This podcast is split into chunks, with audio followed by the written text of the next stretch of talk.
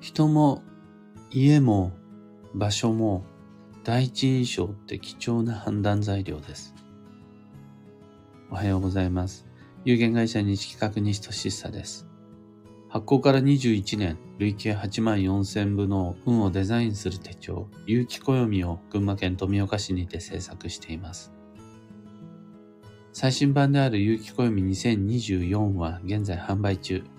気になる方はひらがなにて有機暦と検索を。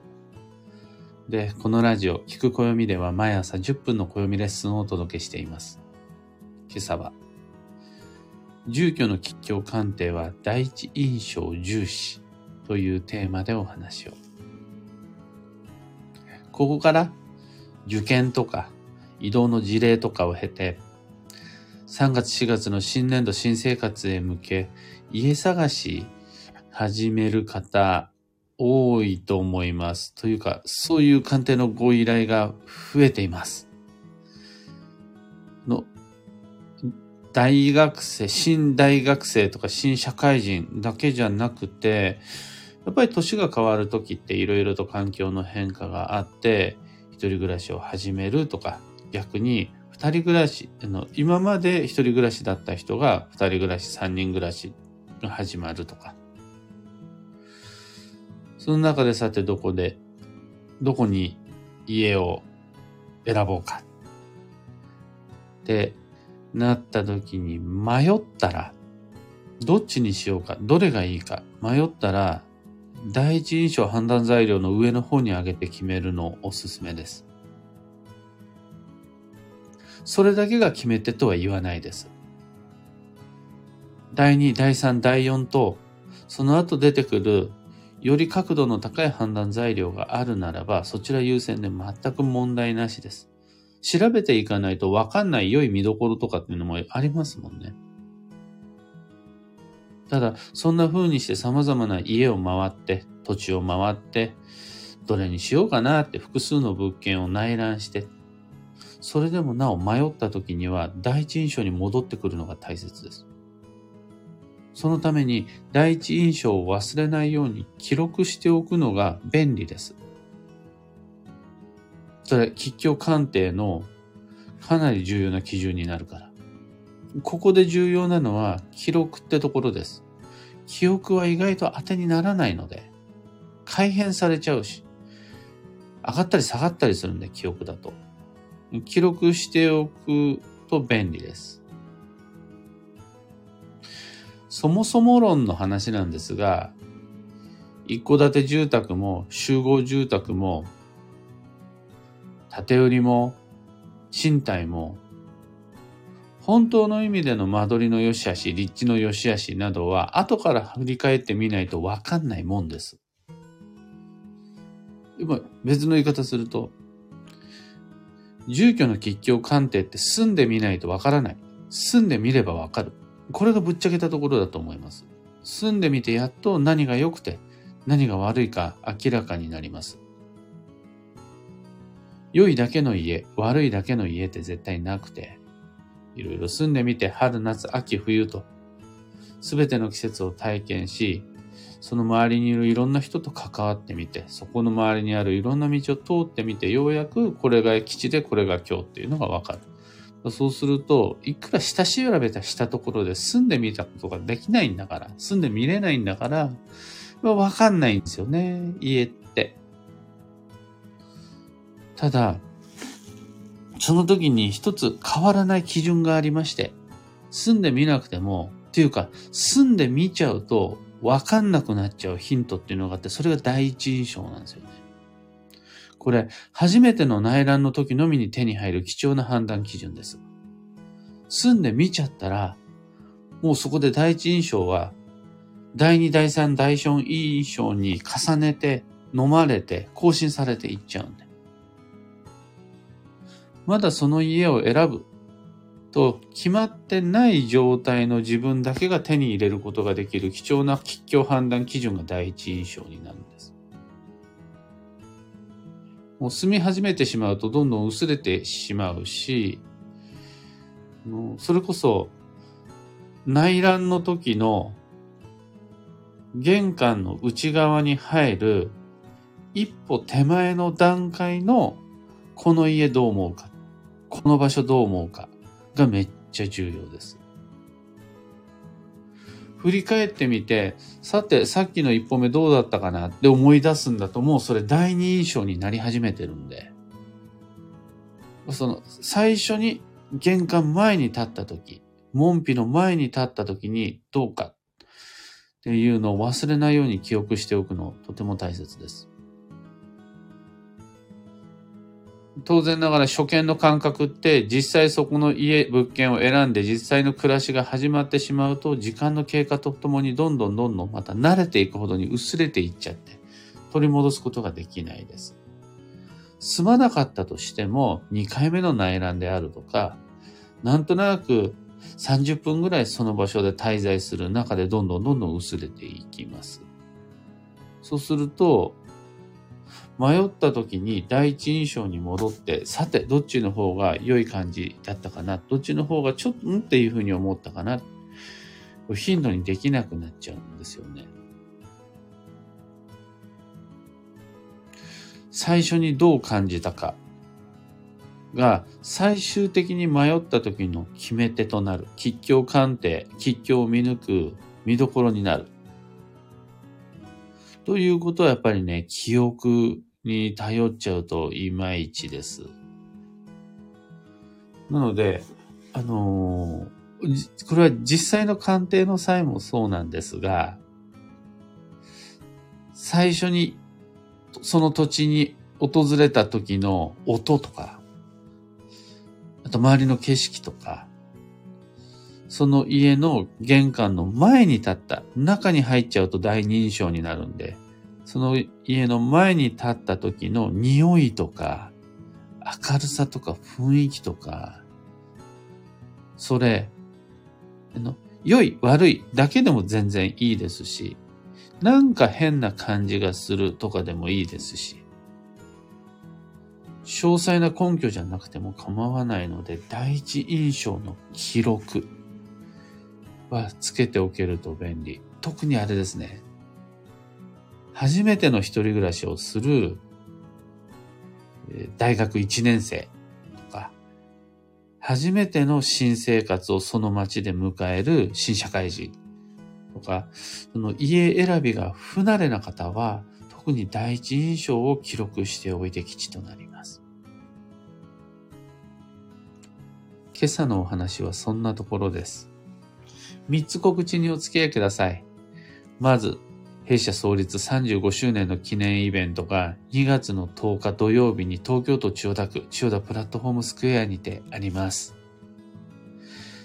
西金谷の35周年記念公演と西俊久の旧性別運勢講座の2本立てでお届けする合計120分のイベントです。休憩時間も挟むと、あと前後のえミーティング、ミーティング、コミュニケーションタイムも含めると3時間を超える長丁場になります。料金は6600円。受講特典2つあり、1つ目が西金屋の新しい新刊を全員プレゼント。2つ目の特典が旧性別の悪運のシナリオ音声解説。あと、講座に関してはオリジナルのレジュメを作って、で、それに従って講座進めてまいります。2月の10日、東京来れる方、お待ちしてます。二つ目が、オンラインサロンのお年玉企画、無料体験の申し込み受付が間もなく終わりになります。1月の31日までなので、あと3日ですね、今日入れて。28、29、30、31。今日入れると4日だ。の運をデザインする暦ラボという有機暦のオンラインサロンのメインコンテンツ3つを無料で体験していただけます。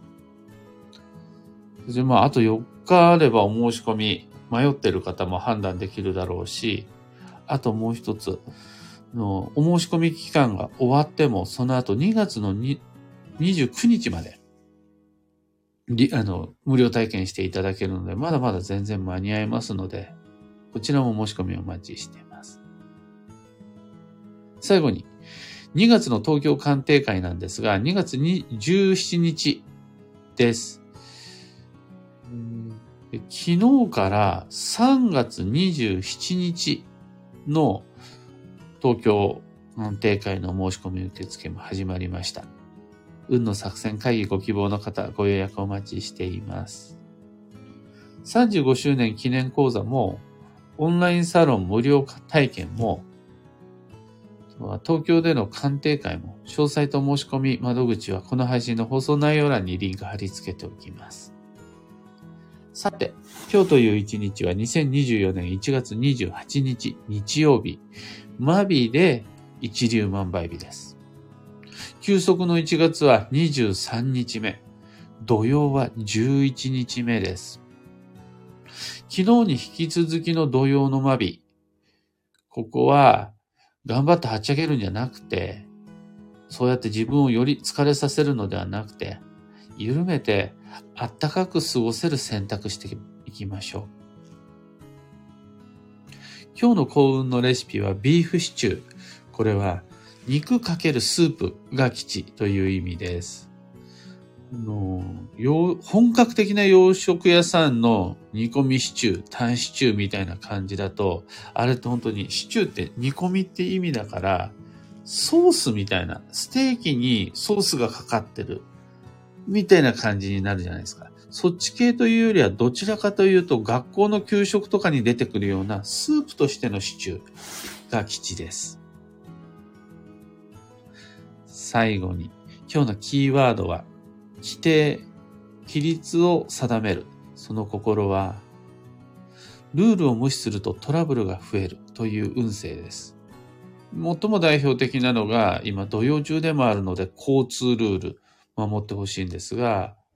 他にも、家族と一緒に過ごす時のなんとなくの家族内の決め事とか、あとは仲間内のルールとか、とは仕事を進める上での会社の社則とか、自分を縛り付けているような不自由にも感じるそれらのルールが実は自分を守ってくれてたりするので。逆にルール守った方が自由になったり、あの動きやすくなったりするんで。まあ、とはいえ、ああ、今これ自分の都合で動きたいな、ルールに縛られたくないなって思う時には、団体行動から外れて、一人の時に自由に過ごしてきちという日です。以上。迷った時の目安としてご参考までに。それでは、今日もできることできるだけ、西企画西俊久でした。いってらっしゃい。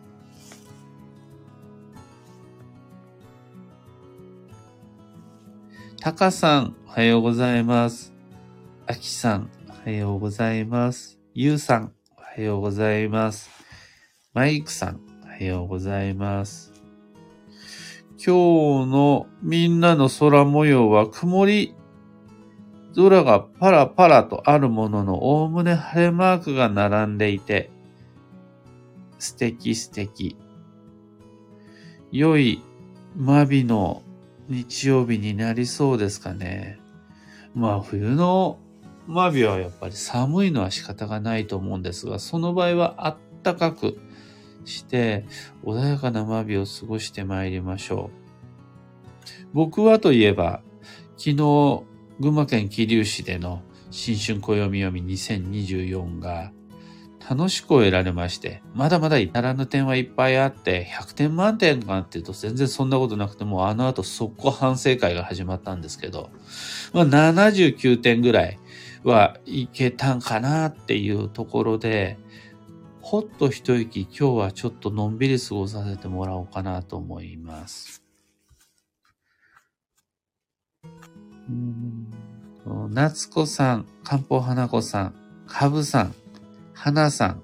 小川智美さん、ひでみんさん、くーさん、さゆりさん、エヌシャンティさん、ロミさん、タミーさん、かよさん、おはようございます。いつもありがとうございます。きこさん、おはようございます。群馬県の朝、昨日はお世話になりました。ありがとうございました。とのこと。やっぱりね、あの、会うって大事ですよね。会えると、縁がね、うん、つながる、でも SNS とかでもフォローして、なんなら毎日のように常につながってる時代ではありますが、会うとね、やっぱ違う気がするんですよね。だから、なんか2024年に関しては、過去に逆行するような感じにも思われちゃうかもしれないけど、逆に今一番新しいコミュニケーションとしてオンラインじゃなくてオフラインを重視していくみたいな、そういう原点回帰してもいいかなって昨日改めて思いました。ひでみんさん、昨日の新春暦読み楽しかったです。ありがとうございました。先生素敵でした。とのこと。ありがとうございます。金夜もめっちゃ楽しそうにしていました。一声ね、えー、の、声を上げることもできたし、何よりね、あの、サインに行列並んでいただいたっていうのがとても嬉しそうで、もう、もうね、帰りの車の中で2025年の新春暦読みの話してましたね。一重に来てくれる皆々様のおかげでございます。ありがとうございました。クーさん、昨日、あっという間の時間でした。楽しかったです。とのこと。サイン並びました。だって。ありがたい。サインペン5、6本あったんですよ、あの時。さ、そう。でも、あの、西企画の中での西金やって、もうずっと前から隣にいるおじさんみたいな、あの、こじんまりしたおじいさんみたいな、まあ評価が低いんですよ。それはしゃあないですよね。父ですもんね。あの、西企画の中での西金屋の評価が低い以上、その、みんなのサイン書きのためにサインペンを大量に用意する西金屋っていうのをね、割とみんなが冷ややかな目で見てるんですが、やっぱり昨日あれだけ皆さんに並んでいただけると、あ、よかったなって、金屋間違ってなかったな、頑張ったな、金屋っていうふうに思います。でももそれはサインをする金屋じゃなくて、並んでいただくみんなのおかげですからね。本当に調子に乗るなよ、金屋っていうのもあります。ひでみんさん、金屋先生の声素晴らしかったです、そのこと。民謡は、それこそもう30年以上前から実はやってるんだけれど、仕事が忙しくなってからずっと間が空いて、で、あの、コロナ前に一瞬盛り上がったんですけど、あのコロナでまた全ての活動が停止して、で、言うんで、ようやくまたここから仕切り直しすることができる金屋の趣味なので、今後の成長伸びしろにご期待ください。グルーブさんおはようございます。タミーさん、今日はジャムカバーさん行ってきます。そのこと。ジャムカバーさん、群馬の誇りです。おやつの塔と雑貨の塔がありまして。でね、まずカフェじゃない、ご飯済ませた方がいいと思います。そうじゃないですね。お腹すき、すかせながら雑貨店見ると集中力が足りなくなるんで。で雑貨店先に行く場合は外でご飯を済ませてから雑貨店をじっくり見て、その後おやつ等でお茶するっていうおすすめです。ジャムカバーさんぜひぜひ。というわけで今朝の配信ここまで。今日もマイペースにあったかく運をデザインして参りましょう。僕も行ってきます。